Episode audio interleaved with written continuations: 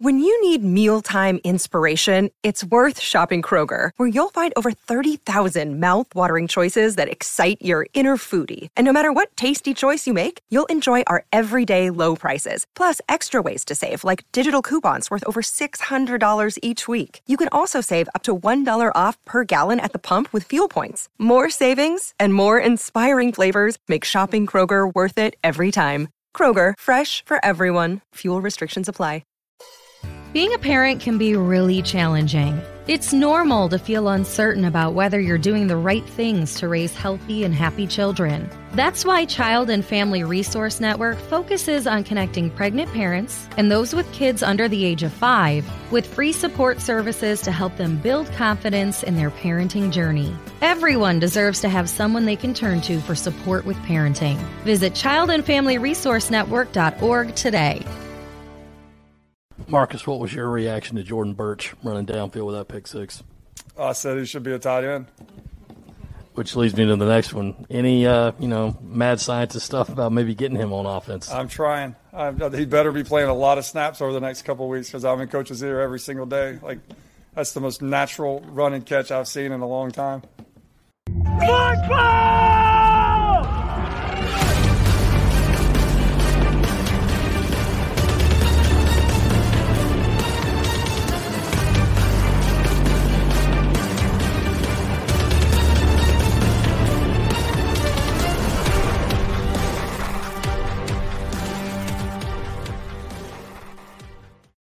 Chris, I'm I'm picturing Marcus Satterfield like at the football facility. Shane Beamer comes out of his office to to go get lunch, and Satterfield just pops up behind him and starts whispering, uh, "Burch, Burch is a tight end. Burch is a tight end." Uh, just popping up at all times. Maybe maybe you have a little subconscious thing going on there. I, I don't know, but dude, um, coordinator speaking today. By the way, welcome in. This is GC Live brought to you by Clint Hammond of the Mortgage Network. Tell you a little bit more about Clint here in a second. But that, that was one of my favorite parts of today's coordinator um, media availabilities. One, as I've said multiple times now, I'll reiterate how much I love the fact that we are hearing from the coordinators and that they give us a little something, man. They haven't, they're not going to ever give you like the game plan. That's, you, you don't expect that. But you get you get information from every single one of these media availabilities from the coordinators. I love it. And Marcus Satterfield, if you're on the video version here, you saw his face when he was talking about Jordan Burch. I, I think he had the same thought as everyone else in that entire stadium, unless you were in um, Eastern Illinois Panther blue. And it was just like, holy, you know what? This kid can absolutely fly for his size. Uh, I, I, will disagree, Wes. Even the Eastern Illinois people were definitely thinking that. they were no probably right, but, for, but with a different emotion attached to it, I believe. yeah, that they were at first going, "Oh crap," and then it was, "Wow, that is a big man who is moving very fast," and uh, and it's not good. But yeah, I mean, it, it was, dude. I mean that that play. Uh, by the way, Sherrod Golightly, former Gamecock from 2010 to 2014 I talked with him about that play as a part of our breakdown on GamecockCentral.com that we did of, of Clayton White's defense, scheme, technique, all that type of stuff, big play breakdown for game one. And Sherrod was like, I like seeing D lineman in the end zone. It, it reminds me of the old days. You know, he's talking about Melvin a little bit. He's talking about Jadeveon Clowney a little bit with with how he could run, which we discussed the other day, Wes. But yeah, I, am sure there's been plenty of joking um, in that football office, and there's obviously been a lot in the media setting, talking slash joking about turning Jordan Burch into an offensive player. Mike Peterson probably does not think it's funny. Clayton White probably not not all that uh, not all that high on that idea of, of, of stealing Jordan Burch. But man, do you remember? I think that was probably what Jordan's junior year, maybe going into his senior year at Hammond West and seeing him playing receiver in seven on seven at Carolina's camp and just going, wow.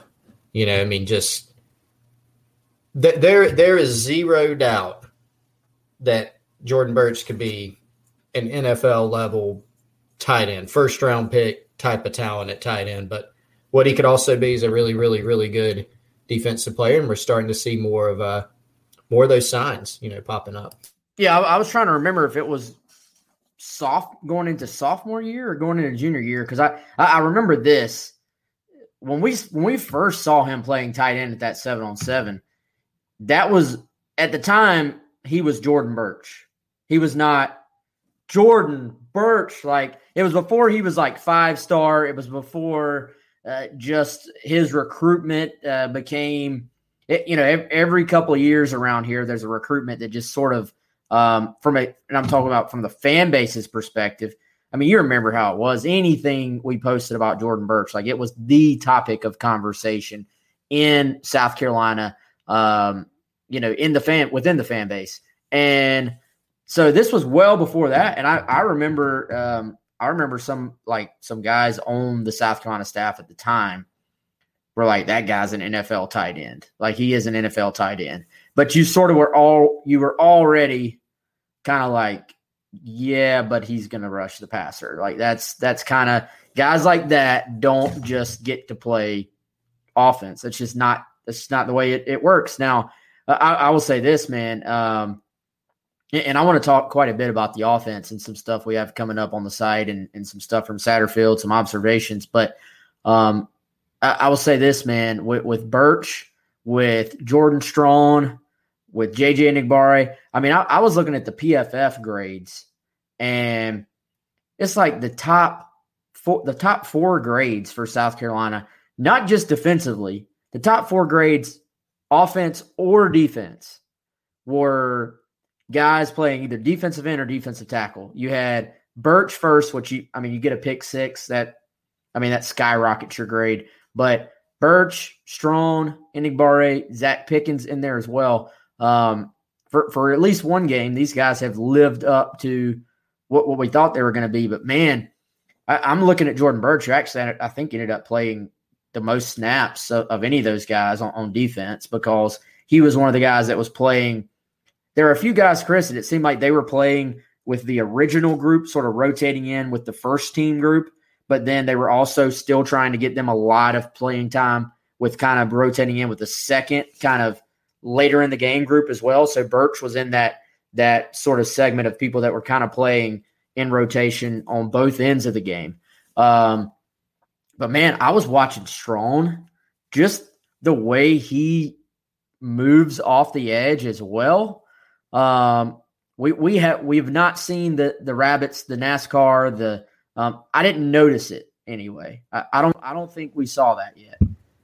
I got to think at some point there's more of an effort to to get some of those guys all on the field at the same time because the the athleticism there is just it's just off the charts. That's the way upper echelon, you know, SEC edge rusher, defensive end, whatever you want to call it. That's the way they're supposed to look.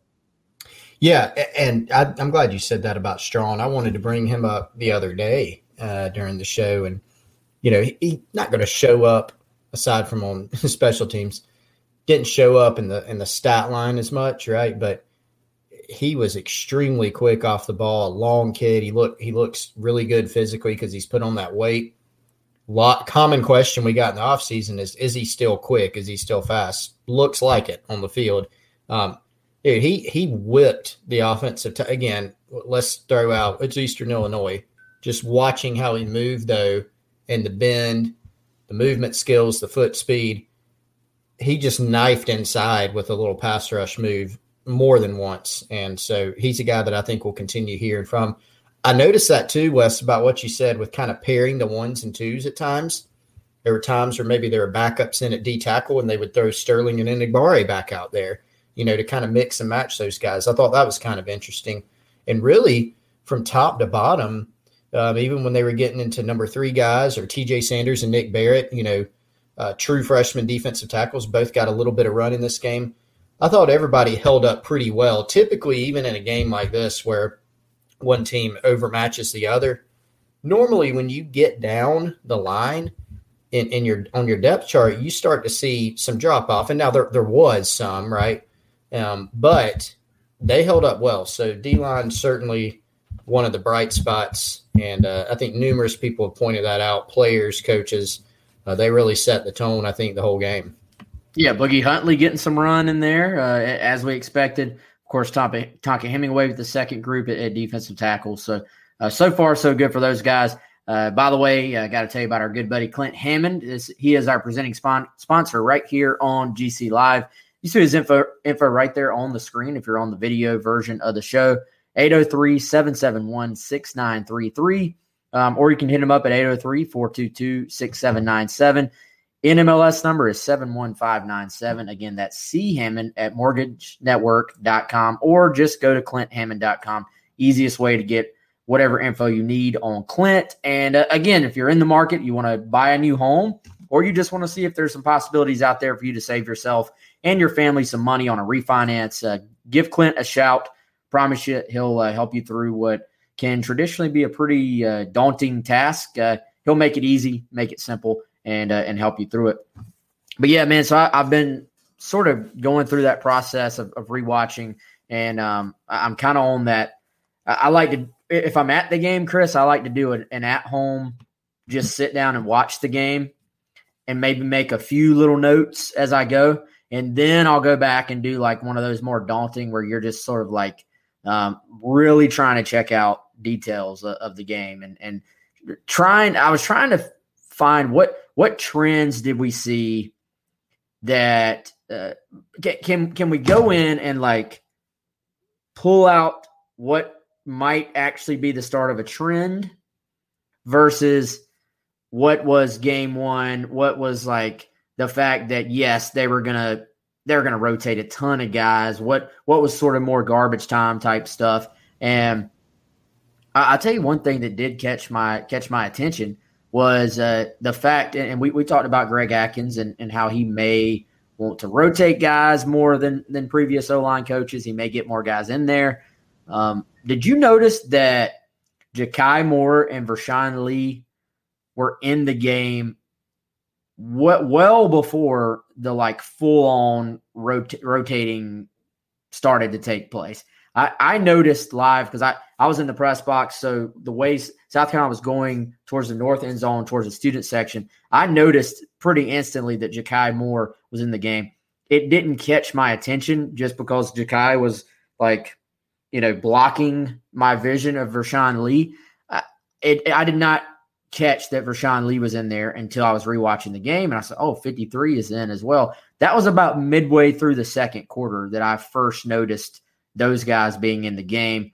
Um, I don't know. That's maybe your fourth, fifth drive of the game, I, I guess. But um, did, did you sort of um, do we take anything away from that? I I take a little bit from that. I, I know Ja'Kai is a guy that you and I have been pretty high on, Chris, ever since um, ever since we we rode up there and Ja'Kai pulled the Penn State um, the the flip of the the double switch there went South Carolina, Penn State, South Carolina, and about uh, honestly about made us had a, have a heart attack because we had driven seven, seven, seven and a half hours to be at his announcement. Um, it's like, man, it's about to be a huge, tremendous waste of time.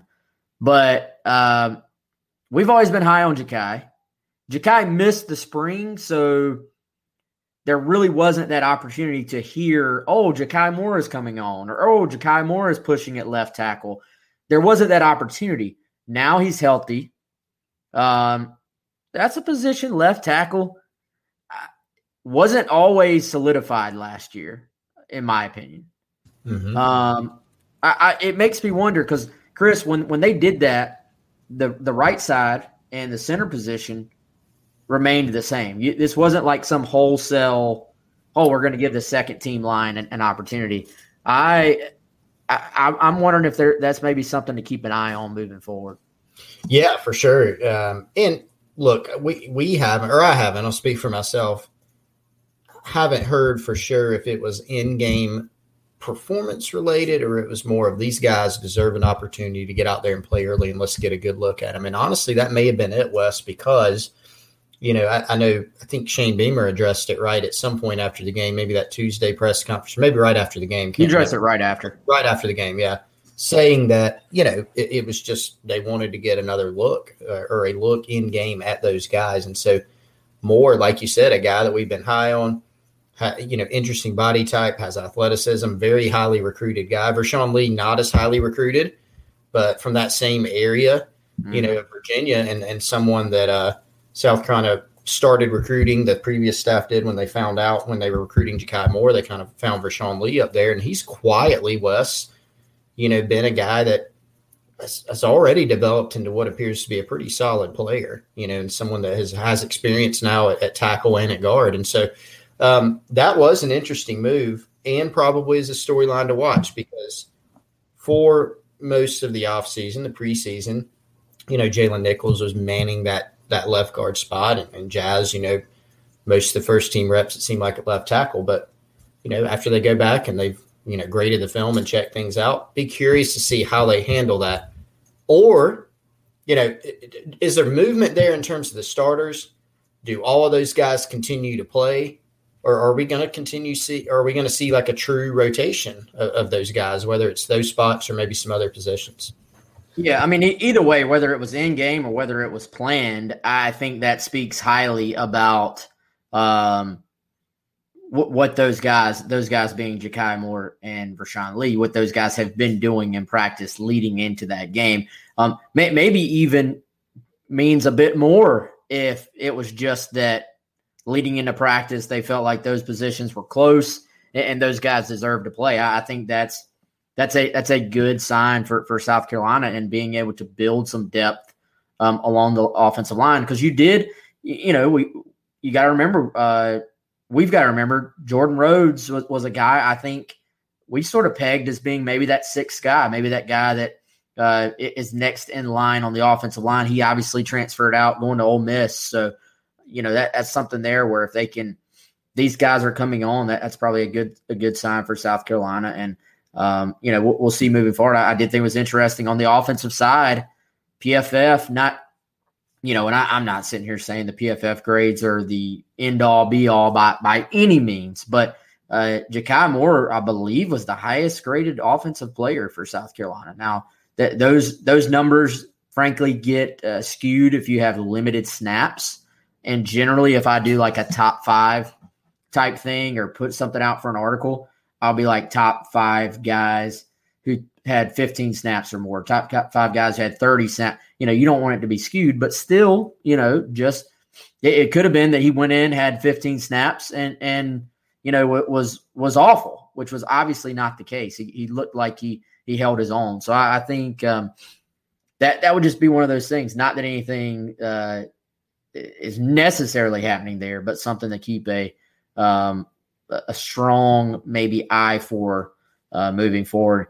Um, Chris, you got an article coming out. I'll go ahead and tease where you sort of went through painstakingly, I, I would imagine, pretty much every single is every single offensive formation uh, in the game. As I was rewatching, man, you and I talked about this off the air a bit.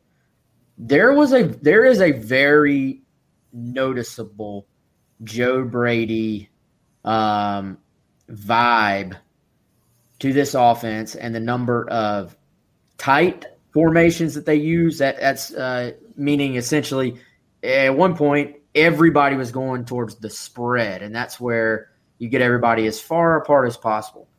This is more let's tighten everybody up, but without let's tighten them up, but still keep like keep pass catchers on the field, not tighten it up, tighten it up like going goal line. It's more let's tighten it up, but keep pass catchers on the field. In South Carolina's case, at, at LSU, it's probably more three, four wide receiver stuff. Um, if you're looking at it from a Joe Brady standpoint, for South Carolina, it's probably more, uh, you know, keeping a Nick Muse or Nick Muse and Jaheim Bell in there. But let's bunch everybody up and then use um, use picks and uh, and crossing patterns, mesh concepts, and the fact that you're bunched up creates some of those natural picks and then you can still spread out into the rest of the field as the play is developing as opposed to really starting the play completely spread out. So that that was a trend. I'm i'm imagining my eyeballs told me that was a trend were you getting the same thing as you were literally sort of going play by play as far as the formations go No doubt, and didn't get a final number, even though I've got it written in my notebook here, where I could I could go through it as far as how many bunch formations Carolina used. I need to go through and grab that stat too as I finish off this uh, this piece that I'm working on. I was focused a little bit more on how many two tight end, two running back, three tight end sets did we see. Um, but there is no doubt that when you look at how many tight formations Carolina used, there were a lot, and, and, that's immediately where my where my mind went. What you said, Wes, the Joe Brady type of stuff. A lot of people think about that 2019 LSU offense, and they think about chucking the ball all over the place. True, they definitely did, um, but they did a lot of it out of those tight formations. And I actually asked Nick Jones, who's uh, also former Gamecock wide receiver, who's also doing some analysis work for us uh, this season on GamecockCentral.com about some of these tight formations and he just explained it as you mentioned, Wes, the, the rub routes, the pick routes. A lot of times you can get those in man coverage. It's it's meant, as Nick put it, to cause chaos. So defensive backs, when you see these tight formations or you see a tight formation with a bunch of receivers, meaning three guys there, you know, you're going to start immediately wondering how you play it. What happens if this guy goes here? You really have to communicate. So sometimes you're getting guys running free. Um, other times you're getting guys that kind of pick. Uh, the Zaquandre White touchdown, Wes, where he caught uh, that little pass in the flat. That was out of a tight formation. Josh Vann ran a really good route. He outside release, kind of came back in. Both defenders kind of went with Josh, kind of a natural pick a little bit. And Zaquandre was was open and then made a guy miss and, and scored. So we saw a bunch of those plays. Um, we saw a bunch of them in the red zone. That that was an area where they where Marcus Satterfield really really went to those types of plays. So more more comment on the you know the tight end usage. In that, I'm kind of going to outline how South Carolina used Jaheim Bell, two tight end sets. There were a couple two running back sets, which may increase over the season, and some of the different formations that they use throughout the game.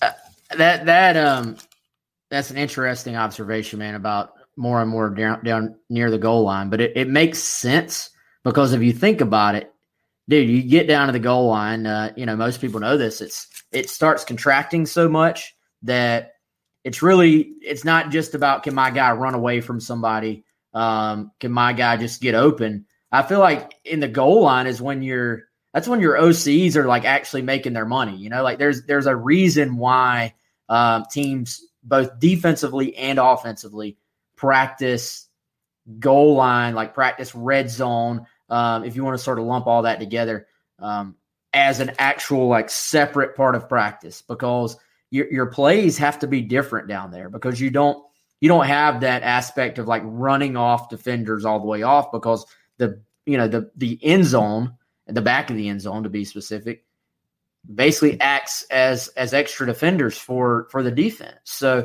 I think finding a way to get guys open um, that that was not a complicated play by any means, but it was it was beautifully put together, and I, I think um, you look that that's one of those plays, Chris, where defensive coaches probably call it a pick and offensive coaches call it a rub because um, Josh Vann um, very clearly was creating that contact purposefully, but doing it in a way that he wasn't just blocking the guy and getting a penalty, you know? So th- there's purpose to that. And I think it helps with w- one thing I think we're going to see more of. Um, I, I was re- just reading back over some Joe Brady, like content about Joe Brady and the use of running backs as pass catchers. And the use of running backs at times, Chris, I'm wondering if we're going to see some of this running routes that you normally see receivers run, like not just your typical little, uh, you know, flat routes, um, like quick out routes, stuff like that, but but more truly involved in the passing game. That was obviously just a flat route, but we saw Zaquandre motion out of the backfield and then line up in the slot like a wide receiver, and then uh, created the rub by doing that with a running back, if you have a running back that can catch the football, you're getting him not only you're getting that natural pick, that rub, you're also getting him matched up a lot of times with a linebacker um, or a safety. So I, I think those are some things. You know, we by by no means did we see the entire offense, like the entire playbook on Saturday. I got a feeling because did, did you notice today when Satterfield reiterated again? Our running, he said, our, he said, our running backs are our best players. We're we're like not smart if we have those guys standing on the sidelines all the time. So, yeah, how, how much, how many more ways did they look to get these guys involved uh, moving forward? I, I think is something that's going to be fun to watch play out. It is, and, and you know, we saw, you know, a couple things on that, Wes, with the running backs and with some of these formations. You know, for instance, we saw a couple plays. Somebody, I think it was, it was Travis, three three tight end sets on the second touchdown drive. Got those logged here. We saw a, another tight formation in the red zone on that drive. Three, had a bunch set down at the bottom of the screen.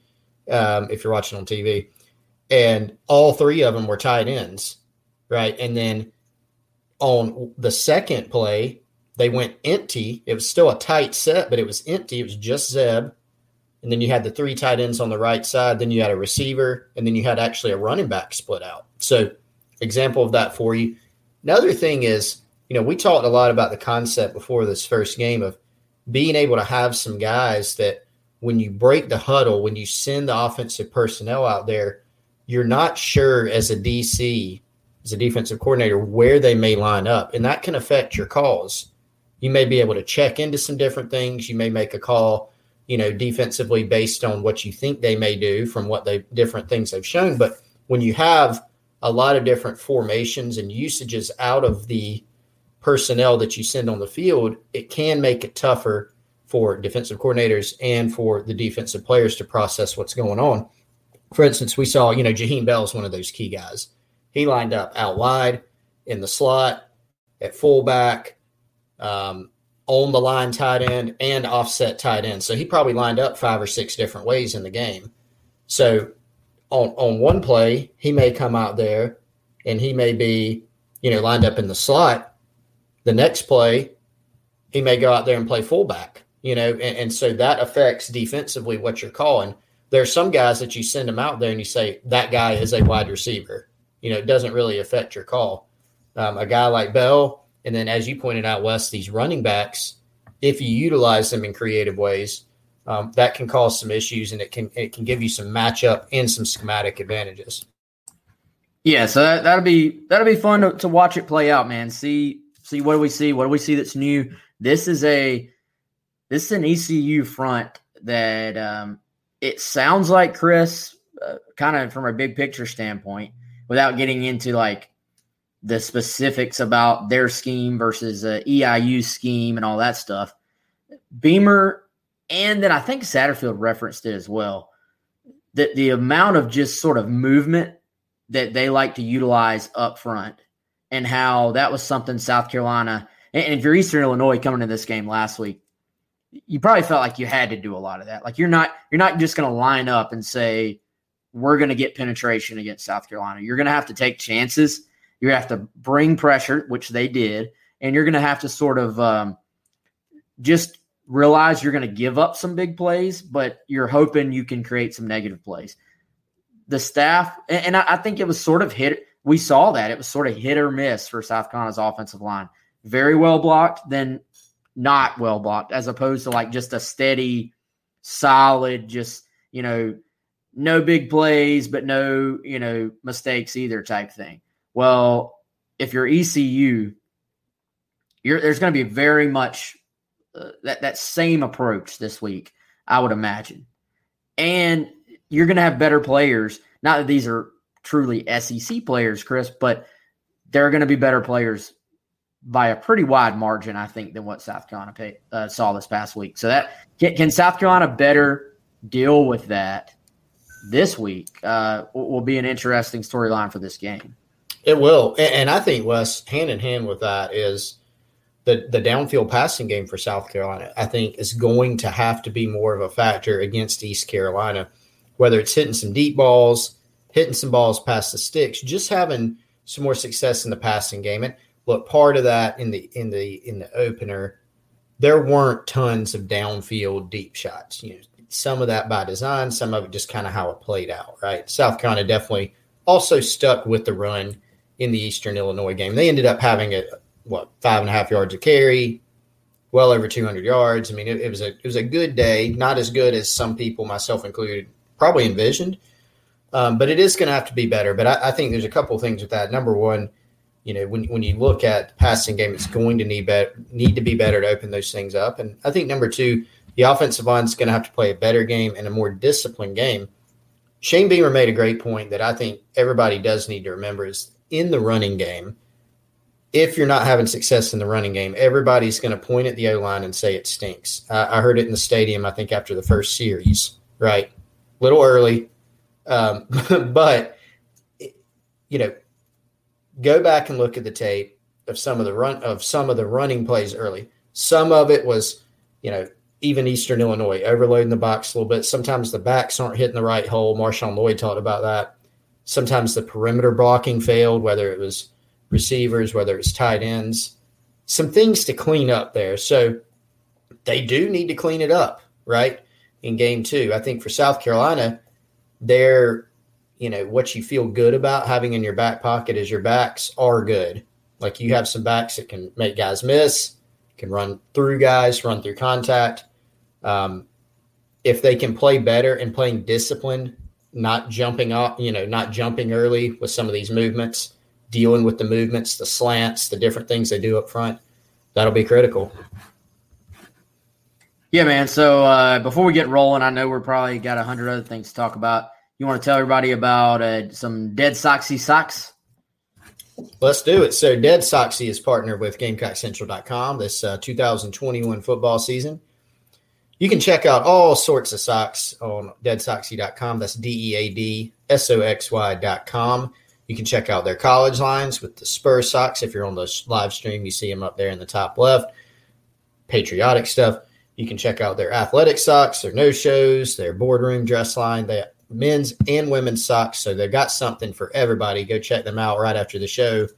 Deadsoxy.com, D E A D S O X Y. And since you're listening to GC Live here, they have given you guys and girls a promo code to get 25% off your order. Use the promo code COCKY on deadsoxy.com to get 25% off. That is a fancy graphic that you put together there, Chris. I appreciate that, sir. Um, what what else on offense, man? Have we have we hit everything on offense? Seems like I'm sure I'm missing something. Somebody they're asking about Rico Powers down here. Did Rico get in the game? I don't think Rico did. I will I will go back and do the the uh, assistant thing and go back and look and see check our double check our snap count.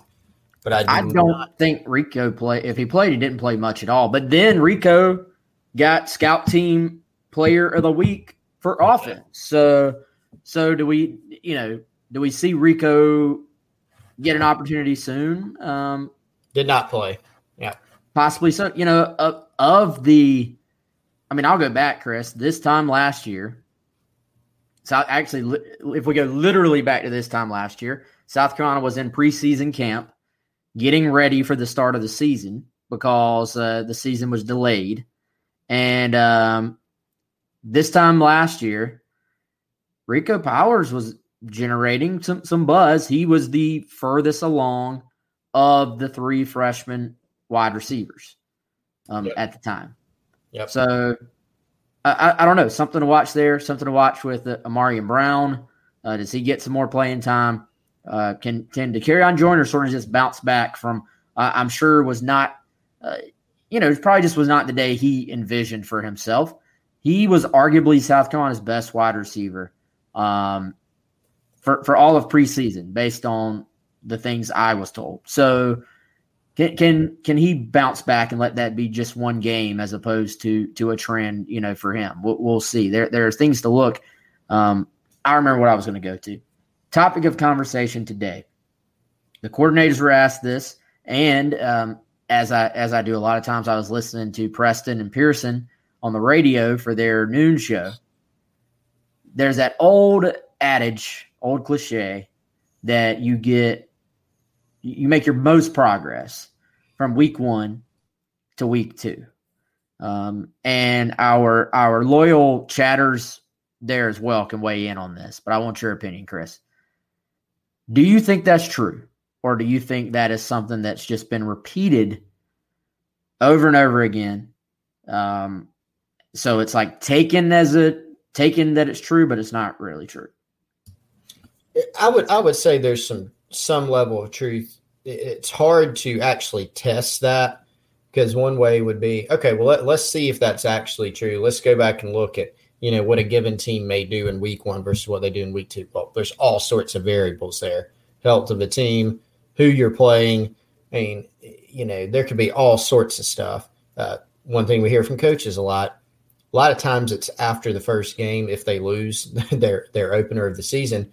Well, we didn't see that all preseason. I didn't see that in camp.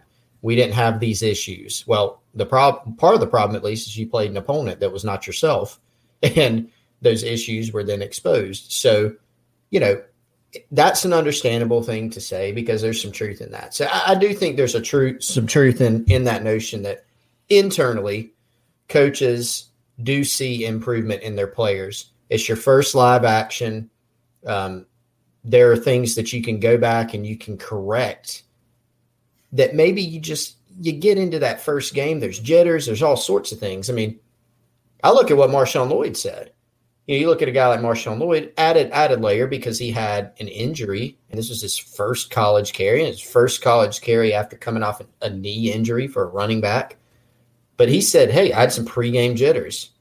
I had to get into it, you know." So think he said what second series, third series, whatever. Kind of got that out, and he played better, Wes, as the game went on. So if you kind of apply that and scale that up across the board, there are going to be guys that are going to play better now, that can be true for other teams too. And so maybe it's not as noticeable on the field, you know, because other teams are also improving, but I, I certainly think there's some truth to that, you know, and I think teams can improve throughout the course of a year too, you know, from, from game one to game 12, you know, they can get a lot better. Sometimes they get worse depending on the circumstances. Yeah, well, and, and some sometimes you get worse because of just you know injuries. Uh, the the season maybe goes bad and, and guys start you hope not, but guys start quitting. You know, lot, lots of lots of reasons why there. But I, I think and, and the folks in the chat, I think are echoing what you're saying. Uh, you know, Preston sort of said the same thing as well, Preston Thorn, it was that look, you you know, you've been playing against your your your own team. Like you're going up against your teammates you think you and when I say you, I mean in this case a coach. You as a coach think you have a good idea of what you have.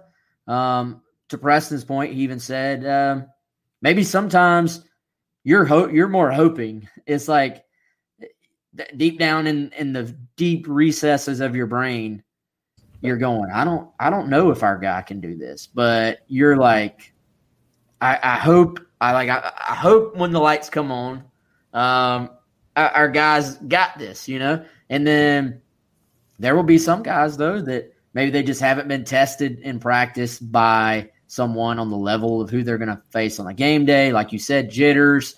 Um, may, maybe they've gotten used to their teammates' tendencies, so they can sort of um, play to those tendencies as opposed to having to play uh, to to technical form, you know, to what they're supposed to be doing. So, um, but then the beautiful thing, you get an opportunity to go correct it. You get an opportunity to to see if if it's fixable.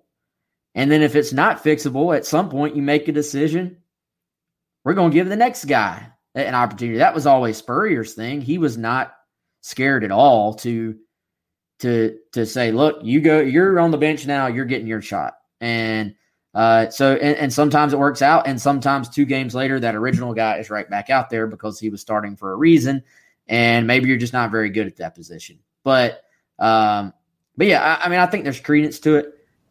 I think maybe it, for South Carolina, if, if you if you don't play a great opponent, and this was part of their discussion as well, it maybe gets extended a little bit more into this this coming week into week three as well just because you're going to have this steady like like it's it's a nice step for it couldn't have set up better for South Carolina in my opinion Chris play a pretty weak opponent. Now, now go play a team that is going to test you a little bit. There's going to be a little bit of adversity. Something's going to go wrong at some point in the game Saturday. And it's going to be on the road when you're not chilling in Columbia with everybody cheering for you. Everything's happy. Everybody's smiling. Uh, Beamer debut. Um, you're going for two. You're going for fourth downs. You're converting everything. Like you're gonna have to go earn this one. I think. Yeah, you are. And, and then the other part of that, the other layer to that this Wes is they may if they go out and win this game, they'll have felt like they improved. Internally, they're not going to come out and say in a press conference if they lose to East Carolina, yeah, I think we we got a lot better, you know, from week one to week two. No, you lost, you know, right? But even if you feel like we, we did get better at some certain things, and maybe some things went wrong, you ran into a better opponent. For South Carolina, they're going to go play ECU and then they're going to turn around and play Georgia, right? So that's going to be a very that's going to be a huge test because you may be on this upward trend and they may have gotten there and then they're going to run into Georgia, which is going to be tough for anybody in the country, including the best teams right now in the country. Teams that are top five, as we just found out with Clemson, are going to run into Georgia and have problems, right? So, uh, but but I agree with you, and this is I go back to what Marcus Satterfield said today in his press conference. He gave a very succinct answer. He just said, "Is this more of a of a test for your team? Will you know more about your team as far as its strengths and its weaknesses?" after you finish up this game with ECU? And he just said, yes, 100%. You know, I mean, it was a very succinct answer. Um, no additional context needed because, look, we you talked about, I think you brought up the point originally, Wes. You're not going to learn a ton about the team playing Eastern Illinois unless something goes wrong. Then it's cause for alarm. If you do something really well against Eastern Illinois, it may be a strength this year. It, it you know, there's a good chance of it but that doesn't mean it will when the competition steps up, and that that really gets going this week. And it's evident that Shane Beamer, Marcus Satterfield, Clayton White, all the all the coaches, everybody involved with this program, they are very much cognizant of the fact that this is going to be a challenge, and they're echoing that to their players. You mentioned the downfield passing game, Chris. I, I got to think um, that, that's that's something we're going to see quite a bit more of. I would think maybe even as soon as this week because it was such a point of emphasis this offseason. I, I my, my guess is that this was a game where one we, we did we saw it out on what the second play of the game like right right off the bat that was that was the ball that uh, you know you could debate over and over on who's at fault should it have been called whatever whatever that was really the only deep ball we saw by my recollection by my recollection the entire game. So we know that's going to be a part of this offense. I think much much like uh, you know he even said they wanted to get uh, Joyner in at quarterback more. They wanted to to get to more of that, but they were up big. They were getting other guys in, and sort of is what it is, right? Well, I I think you had a lot of short fields because you had you had the interception, you had two blocked punts, the running game was working. Um, you were able to sort of just get these smaller chunk plays where you're just grinding down the field. You didn't necessarily have to throw it deep, and I, I'm I'm thinking it just sort of played out like that. My guess is that we don't look back four or five games from now and we're still saying, oh, they don't throw the ball down the field enough that was a conversation we actually had quite a bit last year. I feel like Chris, why are they not trying to, you know, spread the field? Why are they not trying to uh, spread it vertically? Um, I I imagine my guess is that we're going to see quite a bit more of that moving forward, but it's going to be up to um, some receivers to step up and, and prove they can can go make those plays for South Carolina. And and if they do, it's only going to open things up more for your running backs, and then of course for your tight ends underneath as well. Yeah, it's a huge key to this season. And so, will it be more of a point of emphasis going forward? Yeah, because it needs to be. You know, just when you look at the opponents they're going to face from a play calling standpoint, where a lot of the teams you're going to face, you're not going to be able to impose your will as much. You know, South Carolina certainly hopes that they can impose their will even against top top competition when it comes to say running the football. That's something they're going to have to lean on, but they do have to stretch the field. And so, from a play calling standpoint, that's something we'll see. That's a separate item, however, from how successful will it be, and that really, Wes, is is the key within a lot of the games, and one of the one of the bigger keys to the season. You know, they're going to have to that that deep ball to Jalen Brooks. You can easily survive that against Eastern Illinois, and South Carolina did against Texas A and M. You know, some of these other teams might not be as survivable. That's that's a play that you're going to have to call and a play you're going to have to execute in these games where the margin is is much much much smaller. Yeah, we we got a question here from uh, Chris on Facebook. He says, "Do you think the defense will be as aggressive as they were last week, um, this week against ECU?" Uh, I mean, I, I think Chris, what we saw, and I don't, Chris, did you watch uh, Clayton White uh, the stream today? Yeah. Um, yep. I mean, I, I don't think there was as much from that. The thing about defense, you're you're going to talk personnel. I think when when defensive coaches talk, there's not as much scheme talk. There's not as much stuff about that. One, anybody can look at the offense and just say, and say in general what the offense called. Like it was a run to the inside, it was a run to the outside, it was a deep pass. Defensively, how many people? And if you're watching the game live and you're watching a hundred different things, man, how many people in the stadium could you quiz after if you quizzed them after a play and be like, hey, what coverage were we in? How many people would be like, oh yeah, we're in cover three? Uh, yeah, yeah. Even even if you're watching for that stuff, it's hard to tell sometimes. Uh, sure. Certainly live when you're watching yeah. the offense, watching the ball. Um, so, I mean, was South Carolina aggressive to an extent defensively? I mean, they they weren't passive. I mean, they ran to the football. They did uh, they did bring extra rushers uh, quite a bit. I wouldn't, you know, as far as scheme standpoint, Eastern Illinois was far more aggressive than South Carolina, in my opinion, as far as what they were trying to do. Like if you were to draw it up X's and O's wise. Um, but I, I, think, and Clayton was Clayton, Clayton White was talked, you know, talked about this today, Chris. You sort of defense, you sort of have your scheme, like and that, that's kind of it's your scheme. Like you there from week to week, you will make little tweaks. Mm-hmm. You make all different things. Um, I feel like there's a little bit more variance from what you might see on the offensive side compared to defensively. Um, for, for, the most part, you're kind of going to run your your defense, and, and that's going to be it. Yeah, some like you said, Wes, small variances. So uh, maybe some new pressure packages each week. Maybe you do a little bit more zone versus a little bit more man each week. For example, I mean, um, from from what I saw, and I studied more of the offense, which illustrates your point from last week. Um, lots of man last week for South Carolina because, to be quite frank, the coaching staff probably failed even in game one. They probably matched up pretty well with, with Eastern Illinois from a man to man standpoint. But we saw, you know, we saw some pressure packages a lot. Sometimes when you would see Brad Johnson add to the pass rush or blitz, for instance, that's because the running back stayed in as, as a blocker. And so Brad Johnson would would also then rush in and several times blew up the running back.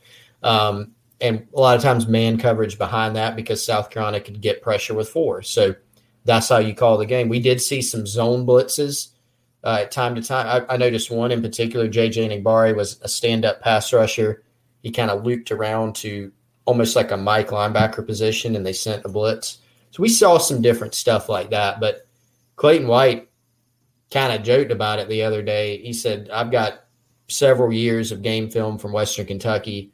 I don't have anything to hide. And so to, to back up your point, Wes, it's kind of the scheme is what it is. Tweaks, differences here and there. But overall, we kind of know some of the things that South Carolina is going to do. It's going to be about, you know, going and executing those things. Um, any, anything else from the coordinator conferences, Chris, that we did not get to that uh, that you have to say or that you think we need to hit?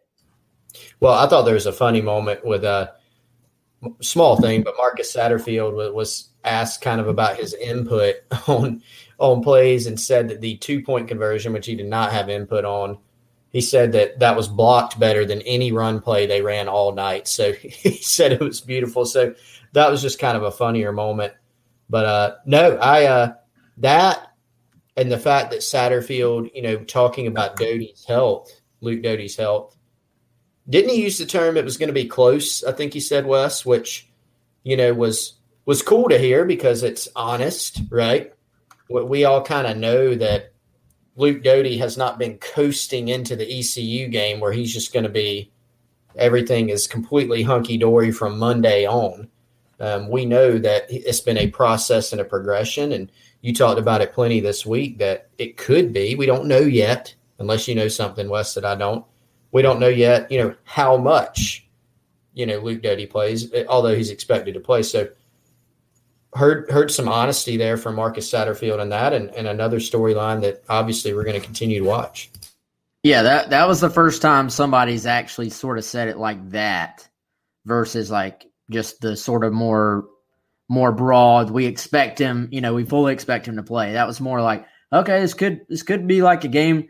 It might be a game time decision, not necessarily because you're holding, you know, you're holding out uh, that little bit of edge for your, you know, for your opponent, but really just, hey, how how does Luke Doty feel Saturday Saturday early Saturday morning? You know, I I still I don't know, man. We'll we'll see. I, I think if you were handicapping it right now, I mean, I, I don't know if I could give an edge, but I, I would say the the more it goes along, I think the closer it gets to Saturday without you feeling like, oh, Luke Doty is definitely 100%, the more the chances are that this could be like a Zeb Noland starts, but but Doty plays type situation. Although he did, you know, the other part of that was Satterfield said they really pushed Doty in, practice this week. So that means he probably was able to do quite a bit as far as game plan, getting in his reps, all that stuff.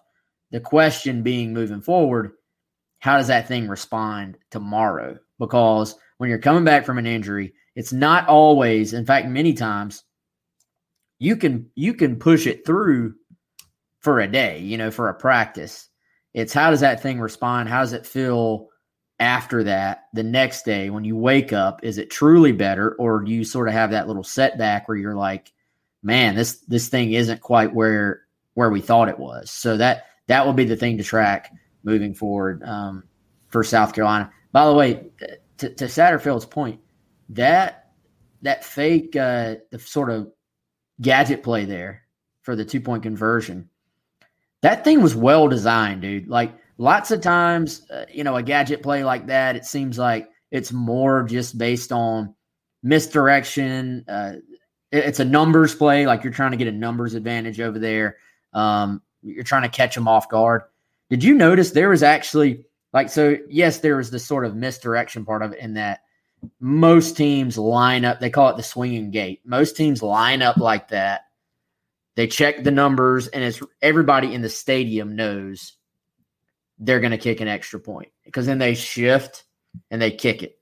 Well, did you notice on the offensive line there was actually it was like a power play. Like there there was a pull, there was like a pin and pull element to it. Um, I don't know if it was the tackle pin, the guard pulled, or the guard pinned and the center well, I guess the center wasn't he wasn't the center on that play. The center right. was, you know, your snapper. But you know what I'm saying. I don't know. I don't remember who was pulling and who was sort of pinning the guy in. But there was a like a power gap scheme element to that, and um, and that's what really opened it up for for Muse because those guys were standing over there on the defense, and they're all of a sudden like, wait, what? But they weren't just getting blocked. You got a big dude pulling. Yeah ram you into the end zone, and then here comes Big Nick Muse. I mean that uh, that that thing was was well designed. I think. Yeah, and I think I think Jason Turnitin ended up kind of taking somebody and and kind of pinning him out of the play. You know, on, on the edge there. So it, it was well designed play, beautiful, as Marcus Satterfield put it. So um, that that was an interesting one. I, I don't know. I wonder where you know, they say, you know, play calling is just basically stealing stuff. I wonder, has that been run before? Has anybody seen that play before? I could not recall seeing it as far as that design, that execution. Was that a first? Has it been run before? That's that's the question. I don't think it's the first. I, I think that play's probably been it's, it's had to have been run, but at some point, every play has to be run for the first time. So I don't know. Yeah. Something how many people have run it to their tight end? Like, you know, to a guy who's from a personnel standpoint Yeah. um, is a tight end. I, I I have confidence that ver- I'm, I've seen a version of that play be run. Now Right. whether A version, yeah. whether that specific um, details were run, I'm sure, dude. Pete Lembo probably has a freaking stack, like a it's probably a novel like this of special teams gadget plays. And Oh, each yeah. year he's probably like, all right, which one of the which ones are we going to put in this year? Um. Anyway, all right, y'all. That that's going to do it. We'll be back tomorrow. Still working on ECU guest, y'all. Um, if you if you have a if y'all know of a really good ECU reporter, like newspaper guy, I'm I'm actually working on maybe trying to get one of their radio guys. If anybody knows of one that's just like really good at what they do that you've read getting ready for the game, uh, drop us a message in the comments there because we're we're we're working to to make that happen. I really don't want to I don't want to go this week without having one, so we'll we'll try to find one. Um, anyway, that'll do it for Chris. I'm Wes. Uh, we'll see you all on Thursday.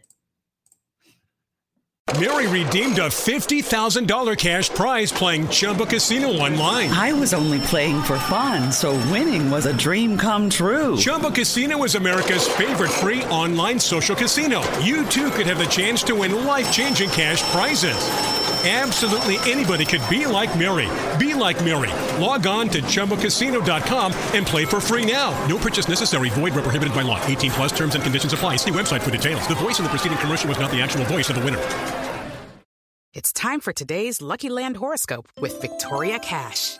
Life's gotten mundane, so shake up the daily routine and be adventurous with a trip to Lucky Land. You know what they say your chance to win starts with a spin. So go to luckylandslots.com to play over 100 social casino style games for free for your chance to redeem some serious prizes. Get lucky today at luckylandslots.com. Available to players in the U.S., excluding Washington and Michigan. No purchase necessary. VGW Group, void where prohibited by law. 18 plus terms and conditions apply.